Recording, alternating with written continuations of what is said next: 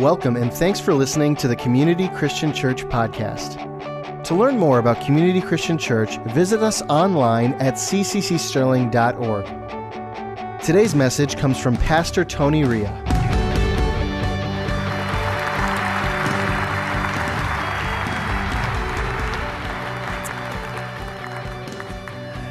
All I can say is, what have we done to deserve a voice like that? My gosh. Is anybody else feeling what I'm feeling right now? I mean, Jen has been singing here at our church for the past 25 years. I've listened to her over and over again. I'm aware and know what she's capable of doing, and still I'm blown away by how God ministers through her. Thank you, Jen. What a tremendous song, and what a tremendous ministry and theme to that song. Once again, good morning and welcome to Community Christian Church. It's so good to have you here this morning. I trust that you are off to a good start this weekend following our fast. As Dave has already said, we've been fasting for 12 days. We're back to eating again. Hopefully not the same pattern of eating that we had late December.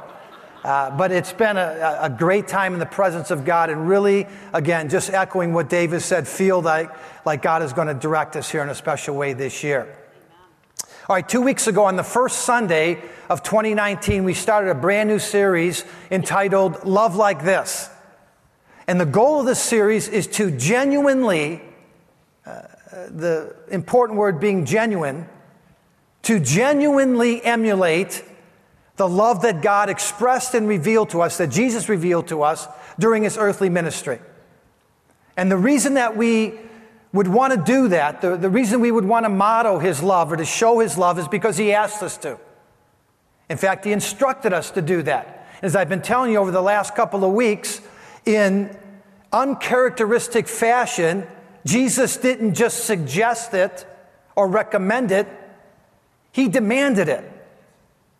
In fact, in John chapter 15 and verse 12, here's what Jesus said, "A new command I give you, here's my command." Again, not a recommendation, it's a command. Love each other as I have loved you.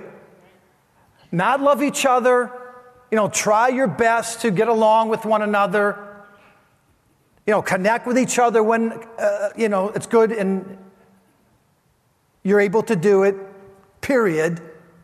But no, love each other as I have loved you. That's what we're after. To try to bump ourselves off of dead center, reestablish and refocus a different mindset, and be able to embrace this incredible attribute and gift that God has given to us called his love. To have that same sacrificial, unconditional love permeating and operating in our lives that operated through Jesus Christ. That's our goal for this series. And 2 weeks ago in lesson number 1, we learned that Jesus loved people by accepting them. And he accepted everyone, including sinners and outcasts that most people rejected and passed judgment on. No, Jesus connected with those people. Jesus embraced those kinds of people and he loved them. And then last week in lesson number 2, we learned that Jesus loved by listening. He listened to people. Even though he was the epitome of wisdom and understanding, and long before he was ever born, he earned the title Wonderful Counselor, which put him in position to give people the best advice possible. Still, there were times when Jesus chose to be silent, to be quiet, and he didn't speak. He didn't interrupt people. He didn't dominate the conversation every time. He wasn't always about telling people where they were wrong and instructing them and telling them what to do. No, sometimes he just listened. He just let people talk. And he didn't just listen with his ears, he listened with his heart. And it was a healing flow to people. And I told you last week, sometimes listening is more productive than speaking. And we want to love people the same way. And so I gave you 5 practical skills for listening. Do you remember any of them? Yes. I'm going to give them to you again. I am. But I'm wondering if you ever even put any of them to practice in the last couple of days. Okay, here they are. 5 practical listening skills that will help you to listen. Number 1, maintain eye contact or pay attention when you're engaged in a conversation, which I told you means you have to probably put your phone away. Number 2, listen more than you talk. All right, give people equal opportunity to share. You know, oftentimes I'm involved in a conversation. At the end of the conversation, somebody say to me, hey, you okay? Everything okay? You're a little quiet. Yeah, the reason I was quiet, I want to say, is because you didn't stop talking. You know, some people may appear to be quiet at times. They can't get a word in edgewise. So listen more than you talk. Number 3, seek to understand. You know, we learned last week that most people, they are listening in order to respond.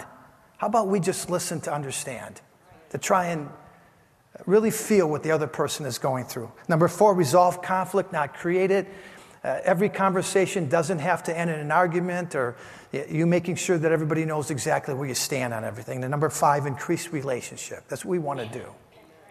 Through our ministry with each other, listening and talking and having a connection, we want to increase relationship. So today in lesson number 3 of the series, I want to talk to you about the subject of forgiveness. Say that. Forgiveness. Jesus loved people by forgiving them. So he loved people by accepting them. He loved people by listening to them. And now I'm going to talk to you about the way that Jesus was able to show his love and compassion to others by forgiving them. And he didn't just teach us to forgive. He didn't just instruct us or tell us to forgive. He modeled that. He forgave the people who offended him, the people who mistreated him, and he forgave everyone. Jesus forgave the religious leaders, the scribes and the Pharisees, the chief priests and elders who hounded him and hated him without a cause. And they conspired against him. He forgave every one of them.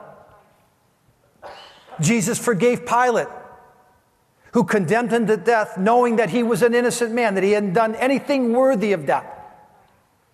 Jesus forgave the Roman Praetorian guards, who were so motivated by anger that they physically abused Jesus and beat him within an inch of his life. Jesus forgave the multitudes in the crowds who turned their backs on him after he had ministered to them and showed compassion and fed them and performed all kinds of miracles. He forgave his own family members, his brothers and sisters, his relatives, who did not believe in him, rejected him, thought he was nuts. Jesus forgave his own disciples, starting with Simon Peter, who disowned him, not one time, but 3 times. And he also forgave Judas, who, believe it or not, betrayed him with a kiss. A kiss. And I know all of this. I know that forgiveness was in his heart, because right after Jesus was nailed to the cross, as he hung there on the cross, enduring all of that punishment and pain, the very first words out of his mouth were all about forgiveness. And when you read the Gospels and you read the time that Jesus hung on the cross, those 6 hours from 9 o'clock in the morning until 3 o'clock that evening, Jesus made 7 powerful, meaningful statements. He said to the thief that was crucified next to him, I tell you the truth, this day you'll be with me in paradise. He said to his mother and the disciple John, woman, behold your son, and John, behold your mother. A short time later, he said, my God, why have you forsaken me? And then he said, I thirst. And then close to the end, he said, it is finished. And then, Father, my God, why have you forsaken me? But prior to making those 6 statements, and they all have tremendous meaning, Jesus said, Father, forgive them, for they don't know what they're doing. Father, forgive them. Not only was there forgiveness in his own heart, not only was he thinking about forgiveness from the moment he was nailed to that cross. But he also asks his Father to do some forgiving and not to hold anyone's sin against them, not to hold their charge against them. So if we want to love like Jesus, and that's really what we're going after with this series, if we want to do that, then we have to learn how to forgive. If we're going to walk in the footsteps of our Lord and Savior,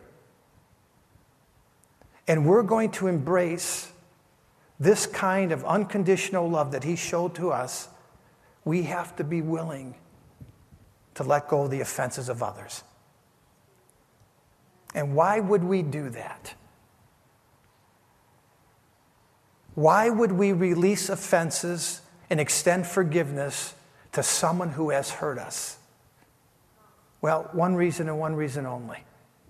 I mean, there's a bunch of reasons, but at the top of the list, Jesus forgave us.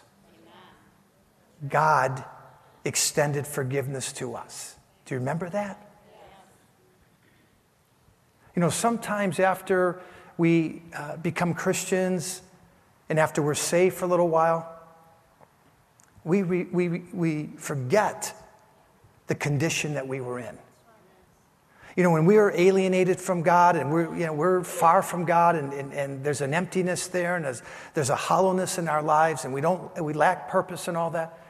And then God comes into our lives, we forget how we used to be. We forgive others. We take that chance and get out there on the thin limb because God forgave us. The scripture says when we were dead in trespasses and sins, when we had turned our back on God, when we disowned him, just like Simon Peter did, that's when Jesus went to the cross and died for us. Didn't wait for us to get our act together. He went to the cross when we were all messed up. And he paid full price for our sins. We receive full pardon for our sins. Don't look now, but that's forgiveness. That's what forgiveness is all about. Us being cleansed from all of our unrighteousness and all of our sin.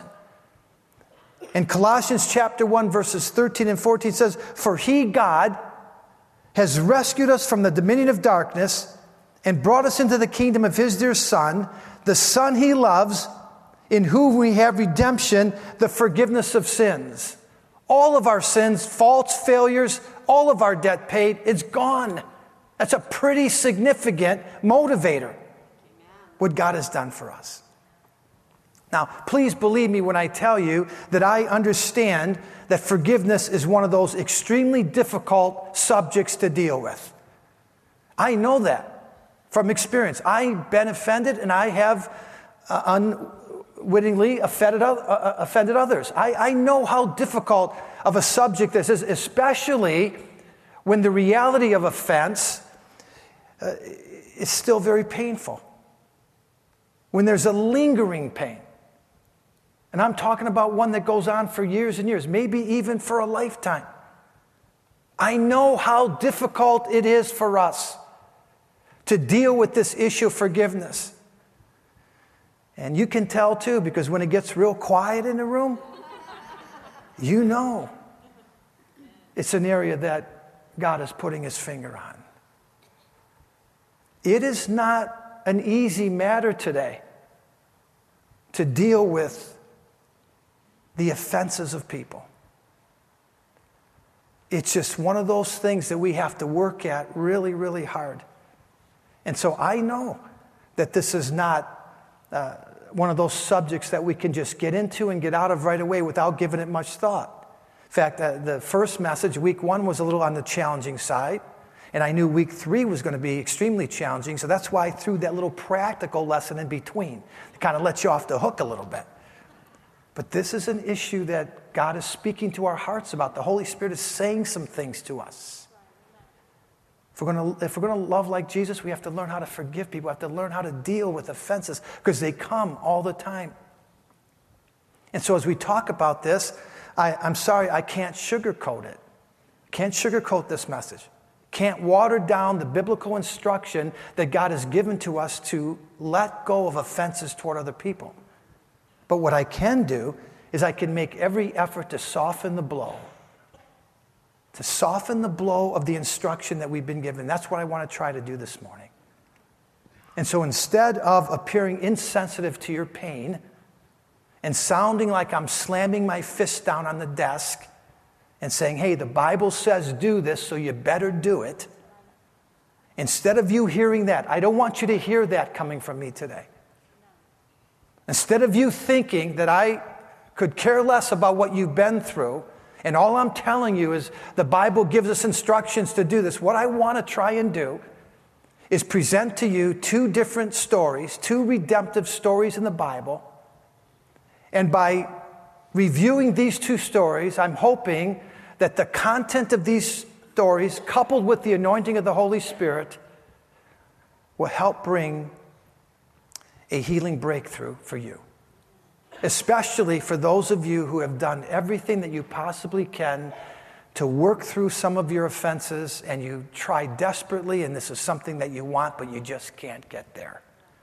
I'm believing that today's service, from start to finish, not just this message, for everything that's been involved in the service so far, that it will contribute to you receiving a breakthrough. And you know, when we spend some time in prayer and fasting, that's what we think is going to happen. That's what we expect is going to happen. The scripture tells us that, these two dynamics of prayer and fasting, when they work together, they're powerful. Amen. So we've been praying, we've been fasting, we've been bringing our requests before the Lord and seeking Him with all of our hearts. We've been diligent.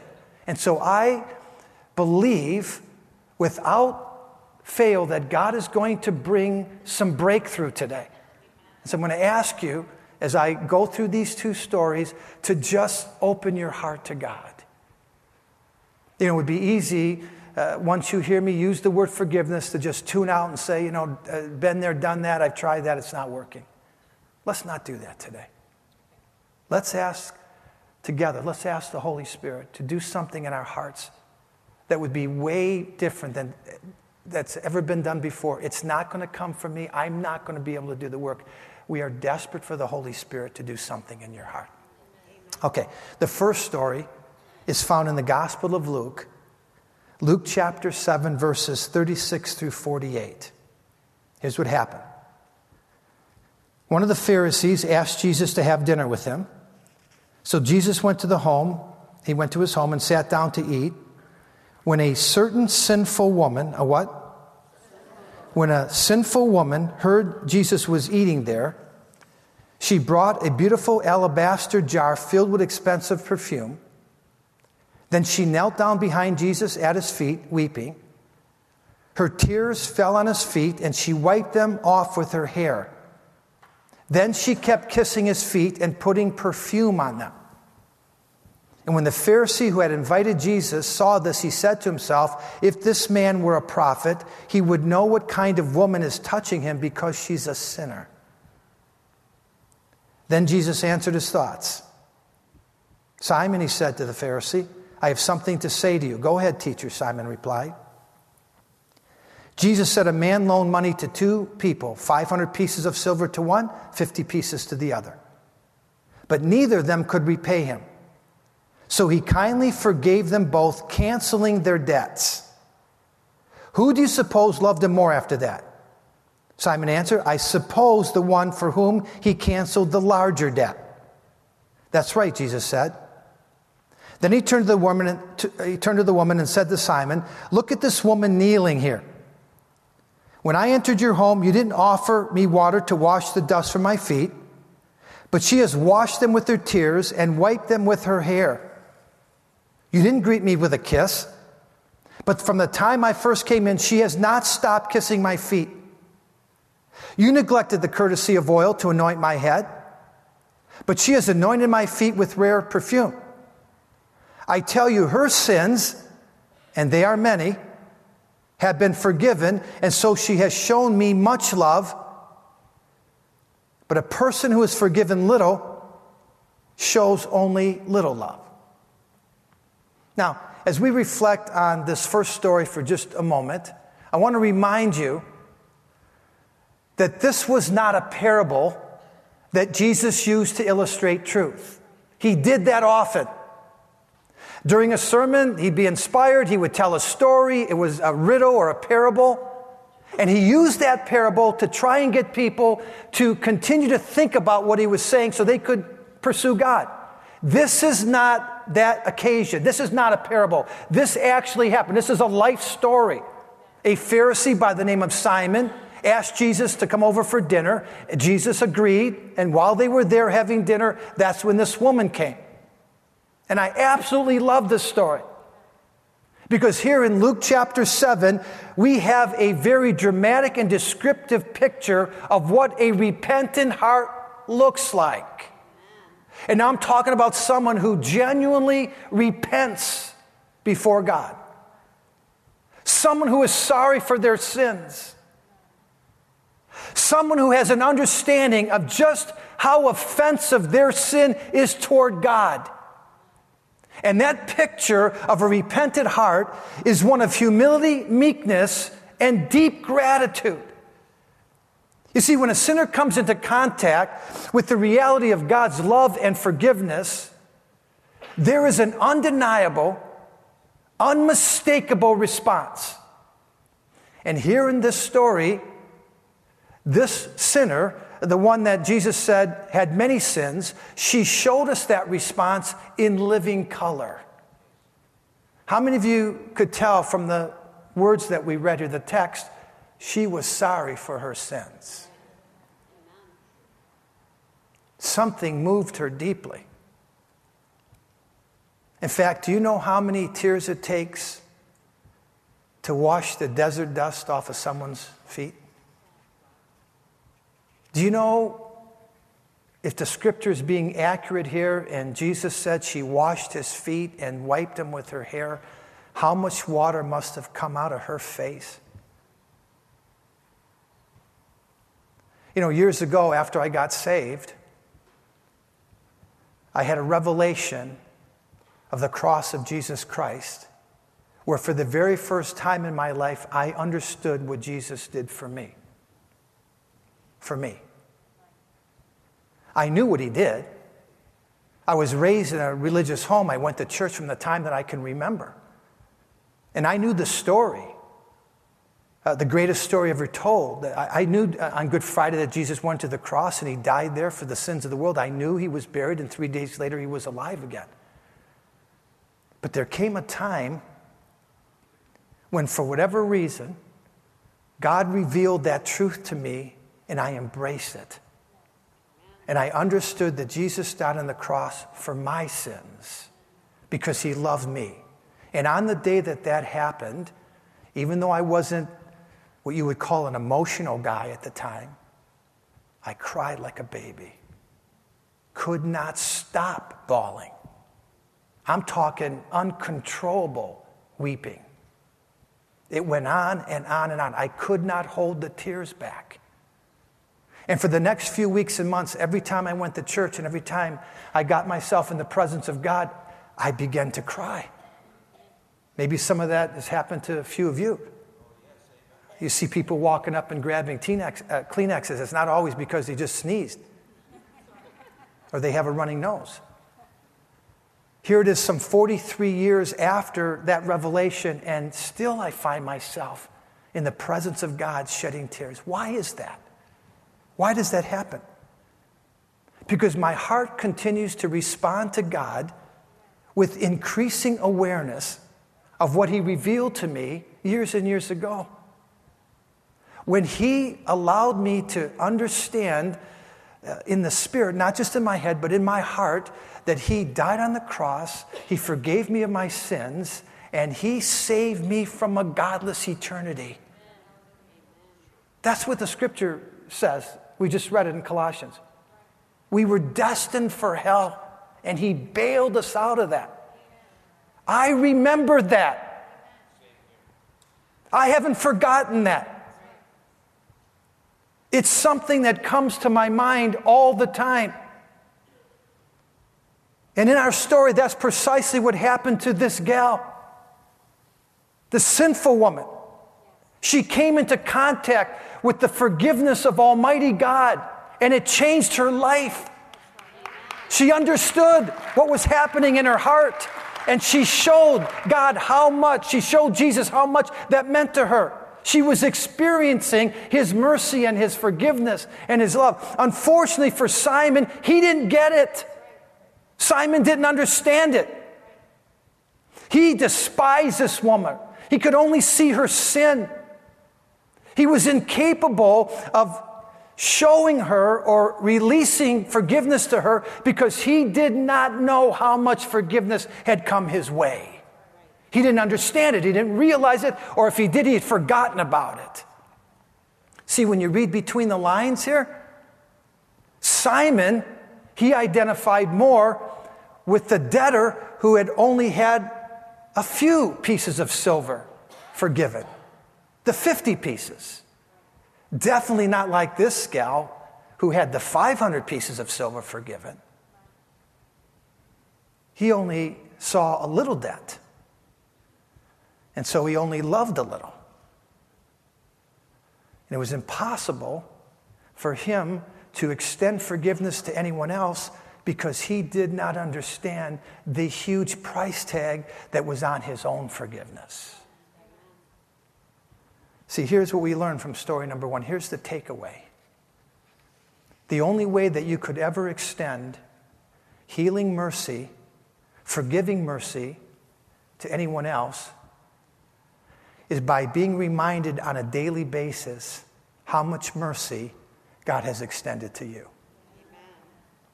Now, we all say that his mercies are new every morning, and thank God for it. But do we acknowledge where we would be without his mercy? And so let me say it again. The only way that we can extend forgiveness and mercy to somebody else is by first acknowledging on a daily basis just how much mercy has been coming our way. And when you do that, when you remember his mercy, forgiveness becomes a lifestyle. I'm going to say that again because you probably have never heard that before. Forgiveness becomes a lifestyle. I didn't hear it until just a couple of weeks ago when the Lord whispered it to me for the very first time. And basically said, check this out, forgiveness is not an event-by-event decision. It's a way of life. It's a way of life.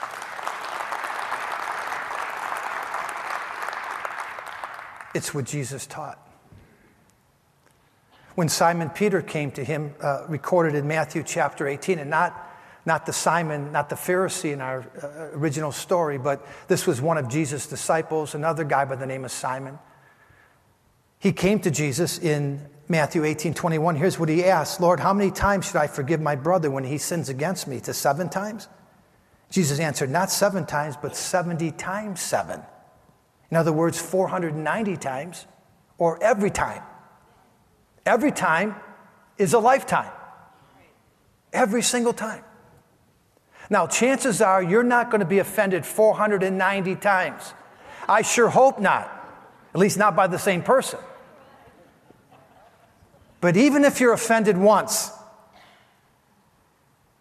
even if someone sins against you one time, betrays you one time, does something to hurt you one time, just once, and it hurts real bad, you'll probably think about it 490 times. Chances are you're going to think about it 490,000 times. And Jesus was teaching us here, every time you think about it, every time it comes into your mind, pray for the grace and the mercy to let it go. You see, forgiveness doesn't mean you're going to forget. Chances are, in some situations, you're never going to forget. But a lifestyle of forgiveness will set you free. It will set you free. And that leads me to story number 2, a story that most of you should know. It's the Old Testament story of Joseph. And I'm going to recap it in just a couple of minutes, but first what I'd like to do is read the end of the story. Do you know that story? Story of Joseph? Okay, Genesis chapter 50. Let's read just a couple of verses here. This happened at the very end of this story. It starts in Genesis chapter 37. Okay, when Joseph's brothers saw that their father was dead, they said, what if Joseph holds a grudge against us and pays us back for all the wrongs we did to him? So they sent word to Joseph saying, your father left these instructions before he died. This is what you are to say to Joseph. I ask you to forgive your brothers the sins and the wrongs they committed in treating you so badly. Do you see how this was a horrible thing that Joseph's brothers did to him? Now, please forgive their sins. And when their message came to him, Joseph wept. His brothers came and threw themselves down before him. We are your slaves, they said. But Joseph said to them, don't be afraid. Am I in the place of God? You intended to harm me, but God intended it for good, to accomplish what is now being done, the saving of many lives. So then, don't be afraid. I will provide for you and your children.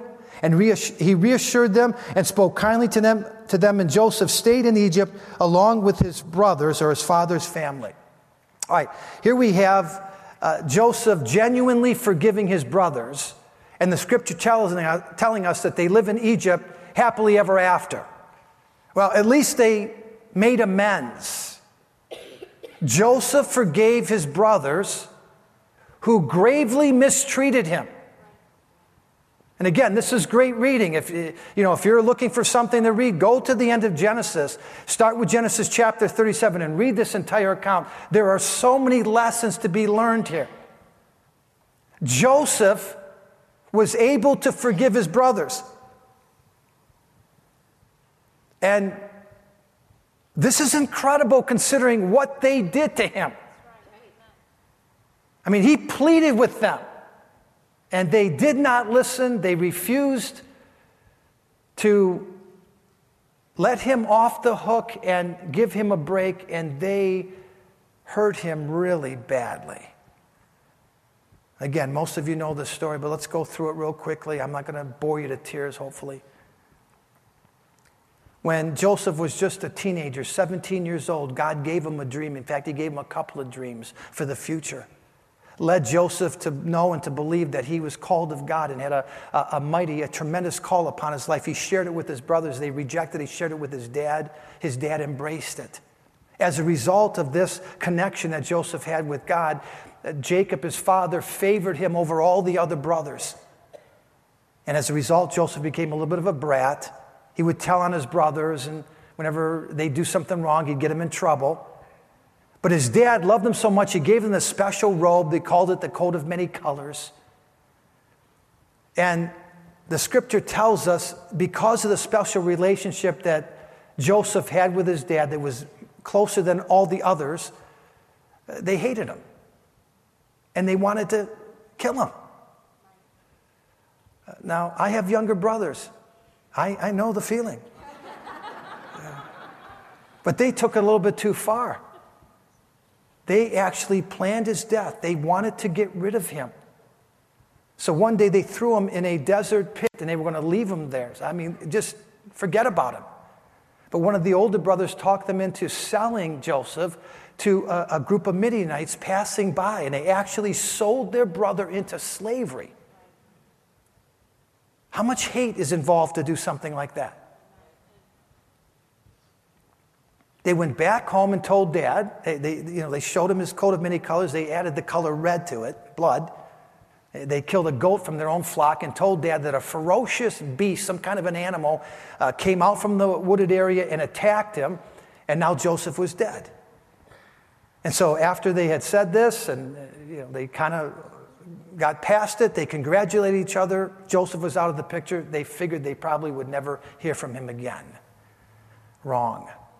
The plot thickens. The Midianites take Joseph down to Egypt. He's purchased by a wealthy man by the name of Potiphar. Potiphar puts him to work in his house as a slave. And here is Joseph, a teenager, taken from his home, heartbroken, can't believe what his brothers did to him, and now he's a slave in another land and in somebody else's house. But the scripture says that the hand of God was on Joseph.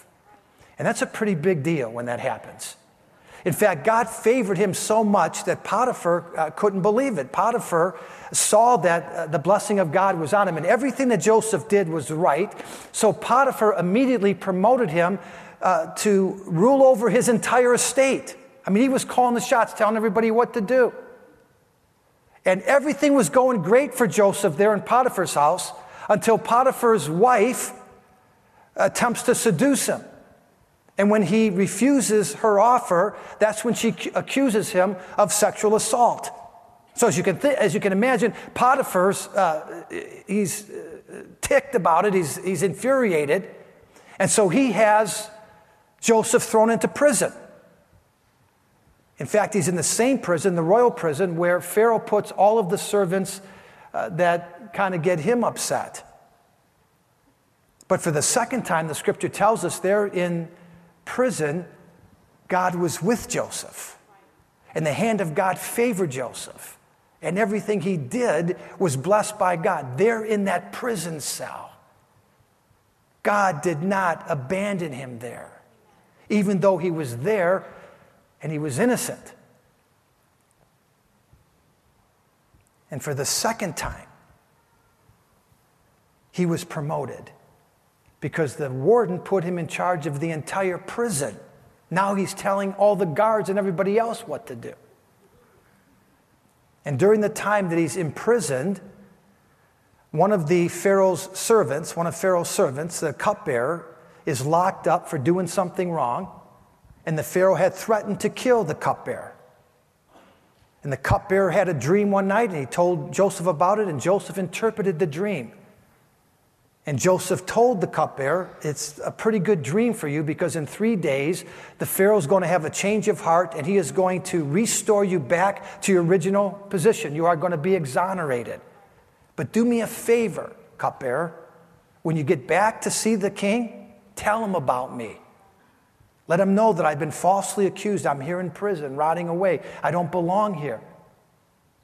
And the cupbearer assured Joseph that he would do that. He promised him, as soon as I get out of here, I'm going to tell the Pharaoh about you. We're going to get you out of this prison cell. But he didn't do it. He forgot all about it, never gave Joseph a second thought. And Joseph was there in prison for 2 more years. And remember, he wasn't guilty of anything. He's in that prison cell. Didn't deserve to be there. 13 years of servitude passed when you count the time in Potiphar's house and the time in prison. 13 years away from his family. 13 years of thinking about what his brothers had done to him and how he ended up in a prison cell. Can you imagine what was going through his mind? Finally, the Pharaoh himself has a dream, and it's more of a nightmare than a dream. It really bothered him. He tells all of his officials about the dream, looking for somebody to kind of help him out and interpret the dream. Nobody could do it, and that's when the cupbearer remembered, hey, there's a guy in prison. He knows how to interpret dreams. His name is Joseph. So Pharaoh goes and fishes Joseph out of the prison, brings him before his throne, tells him the dream that he had, and Joseph interprets the dream for the Pharaoh. Joseph tells him, God has given you a great gift, because 7 years from now, there's going to be a tremendous famine in the land, and all of Egypt will be destroyed and the known world with it. But God has given you this information so you that can prepare yourself, and over the next 7 years, save some food and some grain and put it away and come up with a plan to save Egypt. And for the third time in Joseph's life, God was with him, and Pharaoh saw it. Pharaoh acknowledged it, and he said to Joseph, you're going to be that guy to mastermind this plan. And he put Joseph in charge of the next 7 years of saving Egypt. Joseph goes from prisoner, in one day, from prisoner to Prince Joseph. 7 years later, when the famine in the land began, just like God said it would, just like Joseph interpreted, guess who's forced to come to Egypt in order to survive and find food? Yeah, his brothers. The same guys who 20 years earlier dirtbagged him and sold him into slavery. And again, through a series of events, Joseph meets up with these guys, his brothers, and he forgives them. He wipes the slate clean, embraces them, and you remember the passage we just read, he takes care of them in Egypt. Here's my final question, and we'll just close off for today. How could Joseph do that? I mean, we read the story, and it might be good reading for us. But when you go through what I just tried to briefly explain to you, everything that happened in his life and how it happened and how wrongly he was treated, disowned by his brothers, betrayed by his brothers, hated by his brothers. How in the world is Joseph allowed? What is in him that enables him to forgive? Well, here's the answer. Are you ready? Yes. For Joseph, forgiveness became a lifestyle. It became a way of life. Not an event-by-event decision. It's what he did all of the time. It's what allowed God to favor him. I just explained to you during those 13 years on 3 different occasions, the scripture tells us that God favored him, God blessed him, God was with him. Because that tells me all during that time he was cleansing his heart of any bitterness, anything that could have been in there to build a block between him and God. You see, I don't have the time this morning to develop this. And again, you can read it for yourself and search it out. Be a good study. But after Potiphar's wife lied about him, after she accused him of something he never did and got him in big trouble, he didn't hold that against her. He forgave her every time it came up. 70 times 7. After Potiphar threw him in prison, didn't believe him, refused to even hear his story. They had established a relationship. They were working together well. He didn't even want to hear what Joseph had to say. Just got rid of him. After that happened, Joseph forgave him. Didn't hold it against him. Forgave him every single time it came up. That's why he had this beautiful relationship with God. No blocks, no problems. After he shared with the cupbearer and interpreted that dream for him, the cupbearer promised that he would go back to Pharaoh and tell him about Joseph, but he never did. He forgot all about Joseph. Joseph didn't hold that against him. Every time it came up, he offered forgiveness. 70 times 7. Do you see where I'm going with this? The more you forgive, the more you forgive. When you can allow the love of God to fill your heart with the same kind of love that Jesus expressed to us, forgiveness comes out. Eventually. Now, as we close out this morning, I want to show you a short video clip from the movie I Can Only Imagine, a very inspirational movie that I highly recommend. I Can Only Imagine tells the backstory of the strained relationship that Mercy Me lead singer Bart Millard had with his dad. And so it talks all about that, and I want you to just watch this video clip in closing.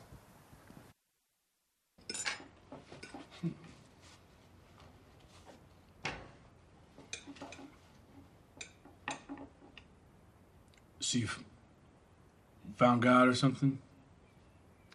Well, I've been listening to some preachers on the radio and reading the Bible and whatnot. What prayer? You said God answered a prayer. What prayer? This is seeing you again. Oh, Dad, I've been busy. Yeah. I guess you noticed I've got a few projects going on around here. And I got one out in the garage I was hoping that you'd help me with. I've been rebuilding a Jeep of mine. And, man, when I was your age, I made some memories in that Jeep. And I was hoping that maybe we could get it running again and, I don't know, go somewhere. What are you doing? I was just trying to make a memory. That's all. Well, that's kind of hard for me to do, Dad. Because all the memories that we have together are bad. If you want some, get some ketchup.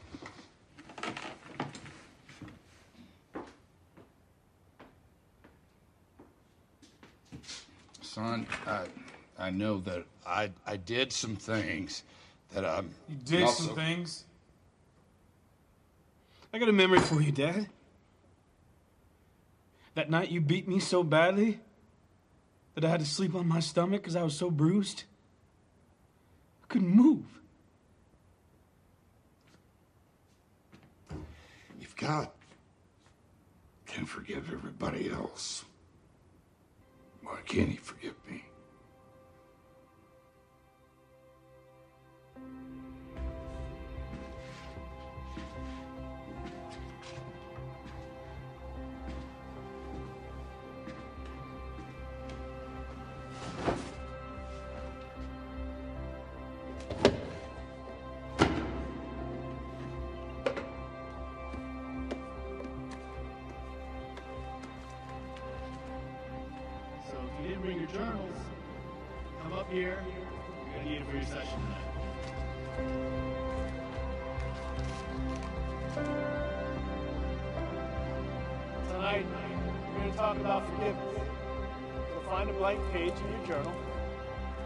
I want you to write these words.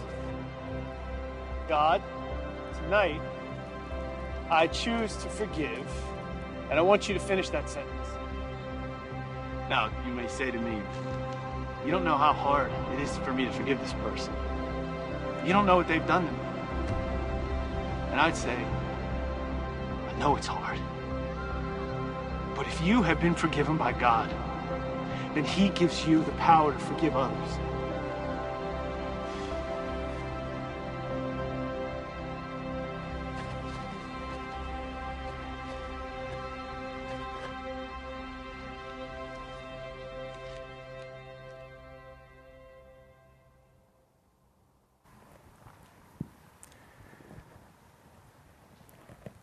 I'm going to ask you to please bow your heads. We have a closing song here in just a moment as you reflect on some of the things that I've said and what you just saw in the video. If you're part of the Life Group launch and you're due upstairs to help out with that, I'm just going to ask you to go quietly at this time. Everybody else, please just hang in here for just a few minutes. I'd like to close us out in prayer right after we sing this song together.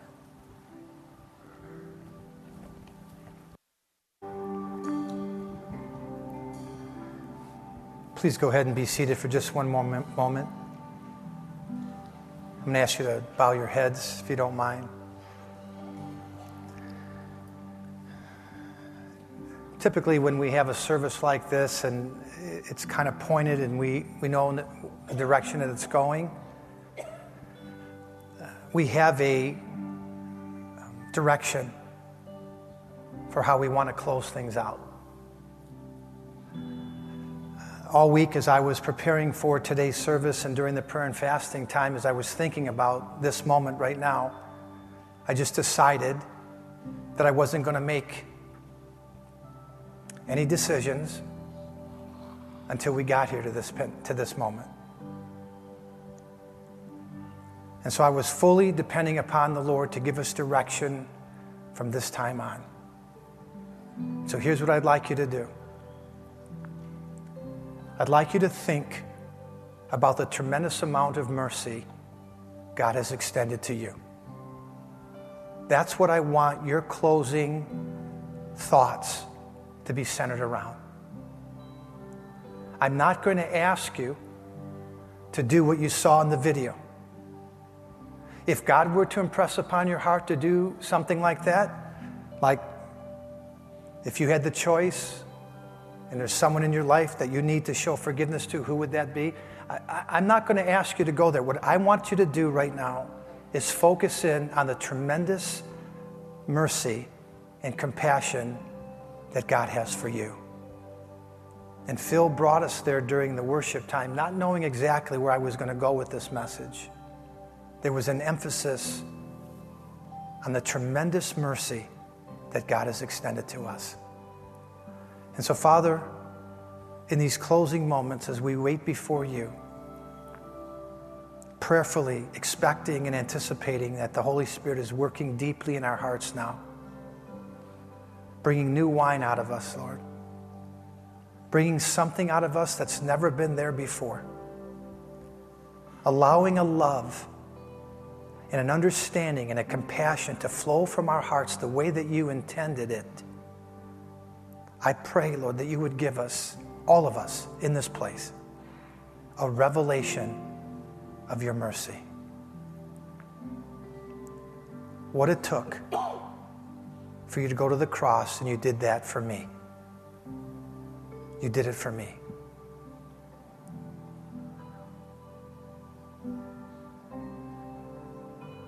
It's hard to contain the feeling, Lord, of receiving such great grace. And it's easy to understand the actions of the woman in the first story that we shared. How much she wanted to express to you her gratefulness and her thanks for what you had done in her life and in her heart. You forgave us our debt. 500 pieces of silver, if it was a dime. We identify more, Lord, with the one who had the most debt. And we thank you for what you've done. I thank you what you've done in my life. And I pray, Lord God, for a special gift to each person in this place today. We pray all these things in the name of Jesus. Amen. We're going to close out our service time today. And if you'd like to hang around the sanctuary a few more minutes, you're more than welcome to do that. Whenever we launch our life groups and we have the rally days, we always go upstairs into the mezzanine. So all of the coffee, all the refreshments are up there. Please take some time and be a part of our life group registration. We encourage you to check them out. I think we gave advance notice to people who have been a part of life groups this past week, and we have over 200 people already signed up. You're in good company when you're in a life group. Thank you so much for coming today. God bless you. Have a great day. Thanks again for listening to the Community Christian Church podcast. For more messages like this and other resources, visit us online at cccsterling.org.